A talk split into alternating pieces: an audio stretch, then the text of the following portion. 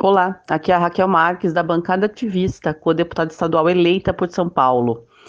É, nessa semana nós vimos que o deputado federal eleito por São Paulo, Alexandre Frota, teve uma reunião na Anvisa, junto com representantes do setor de suplemento alimentar, uh, buscando influenciar a regulação desse setor, desse segmento, desses produtos.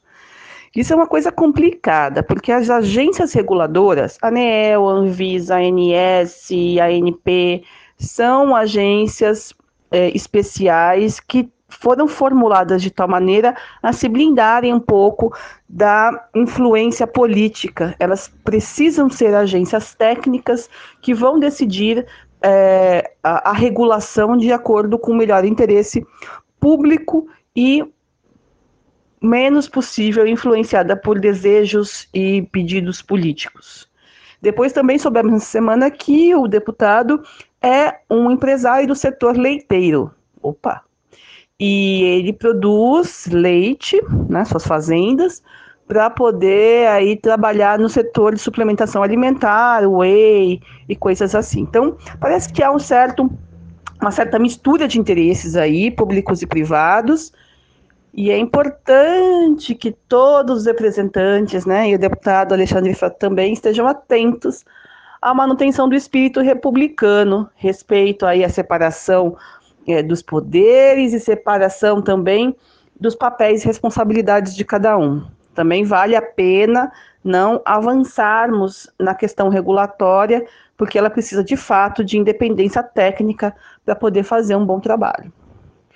O orçamento na União, estados e municípios é o tema desse final de ano, né? Como todo ano, é, quando chega esse último trimestre, é a época de definir como serão gastos os recursos no ano seguinte.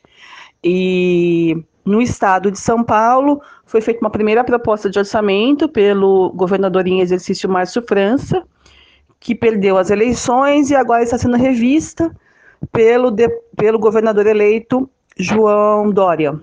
E esse orçamento, até onde soubemos, ele sofreu um importante corte na área da cultura e esses recursos foram redirecionados para a segurança pública.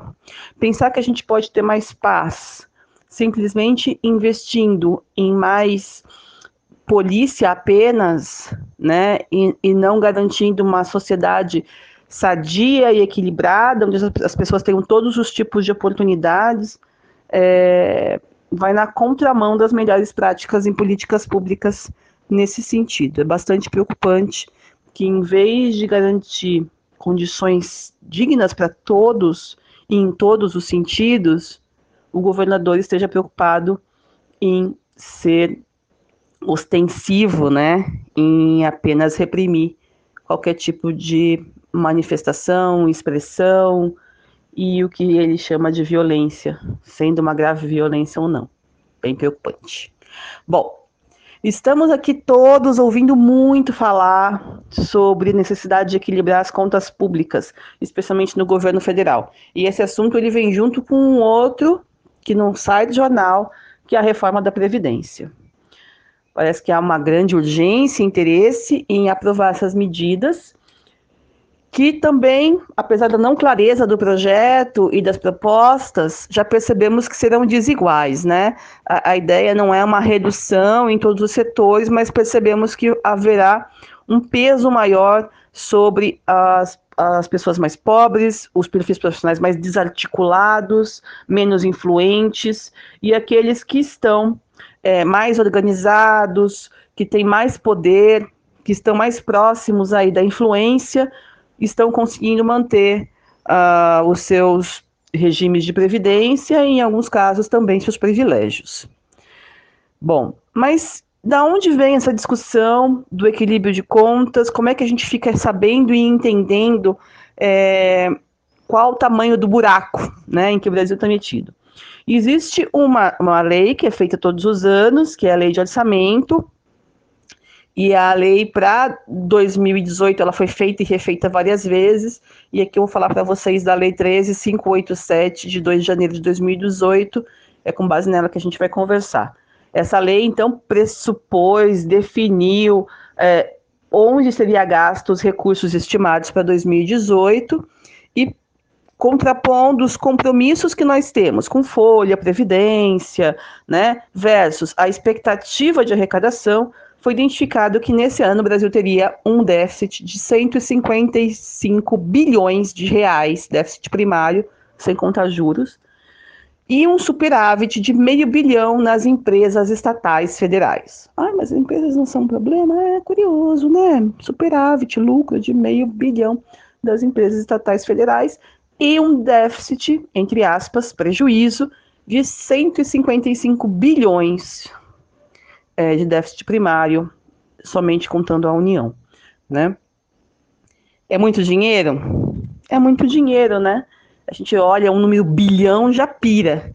Mas para você ver como, dentro da escala do serviço público, essas coisas são bem diferentes. Somente o aumento do teto do funcionalismo com a revisão dos salários uh, do juiz do STF, que vai gerar um efeito em cascata, uh, o impacto imediato para o ano que vem é de 6 bilhões. Então, a gente teve um déficit este ano de 155 bilhões o que é grave, mas somente essa lei que aumentou o teto dos juízes, pelo seu efeito cascata, vai piorar essa situação em 6 bilhões. É dessas grandezas que a gente está falando.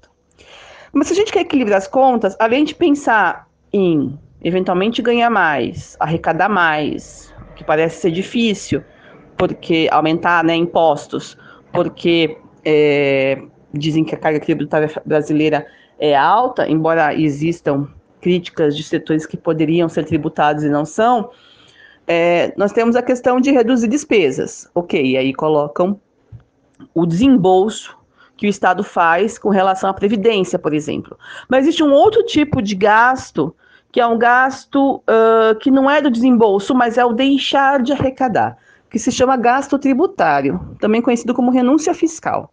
Renúncia é todo tipo de anistia, remissão, subsídio crédito presumido, concessão de, isen de isenção para alguns grupos, alteração de alíquota ou modificação de base de cálculo para situações específicas e que levam a tratamentos diferenciados.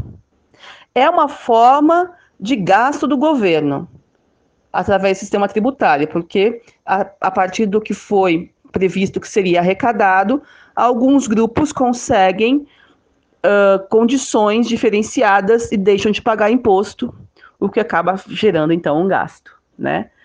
Bom, no final das contas, esses gastos tributários são perdas de receita.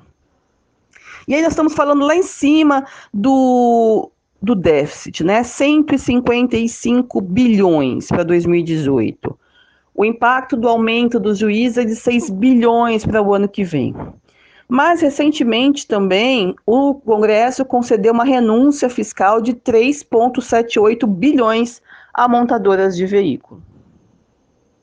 Anualmente, concedemos 7 bilhões de reais em renúncias para a compra de agrotóxicos.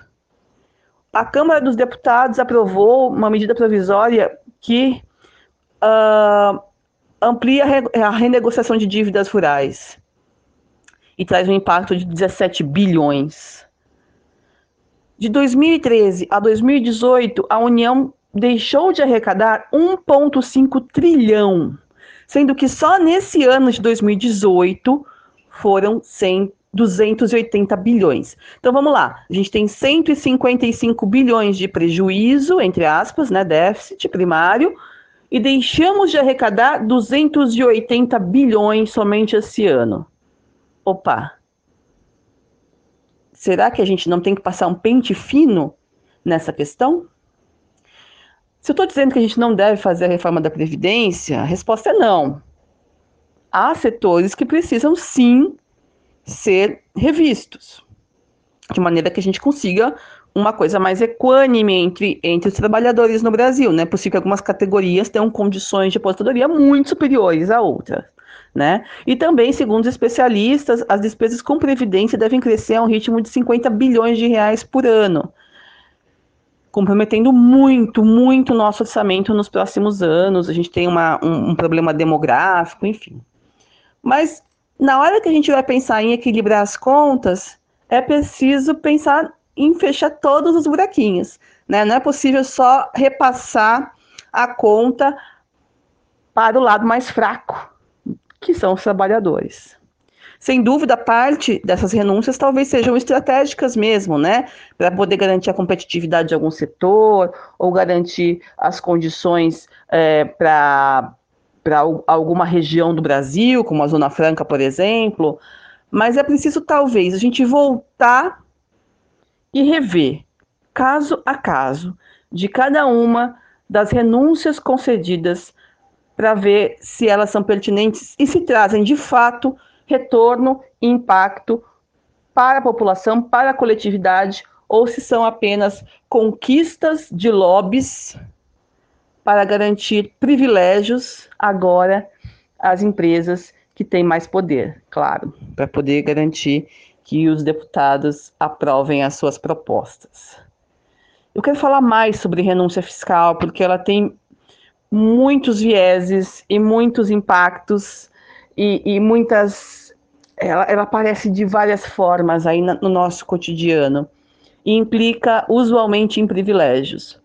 Mas é um tema complexo, eu volto em outras conversas. Bom, como você viu, a gente não precisa ter pressa, mas não tem tempo a perder. Precisamos entender como funciona o orçamento público, dominar é, essa lógica, até para que a gente possa fazer pressão de maneira mais contundente. Ligue para o seu sindicato, chame os vizinhos, reúna as famílias, mande e-mail para a associação que você faz parte, crie grupos de estudo sobre essas questões e vamos juntos passar um pente fino em todos os gastos tributários que existem, não apenas na União, mas nos estados e municípios. Uma boa tarefa seria, via Lei de Acesso à Informação, que nós falamos ontem, escrever para o seu município pedindo que ele é, mande para você uma planilha explicitando todos os gastos tributários que há na sua localidade. Qual a lei que concedeu e quais são os valores. Tenho certeza que vamos todos nos surpreender sobre o quanto deixa de ser arrecadado por é, conquistas de determinados grupos de interesse. Bom, Uh, se você quiser receber as próximas mensagens com mais informações sobre gastos tributários, o, me mande um oi no WhatsApp 11 99152 3401, me diz a cidade onde você está. Esse áudio pode ser repassado a todas as pessoas que você acredite que farão bom uso dessa informação. Vamos juntos, há muito por fazer.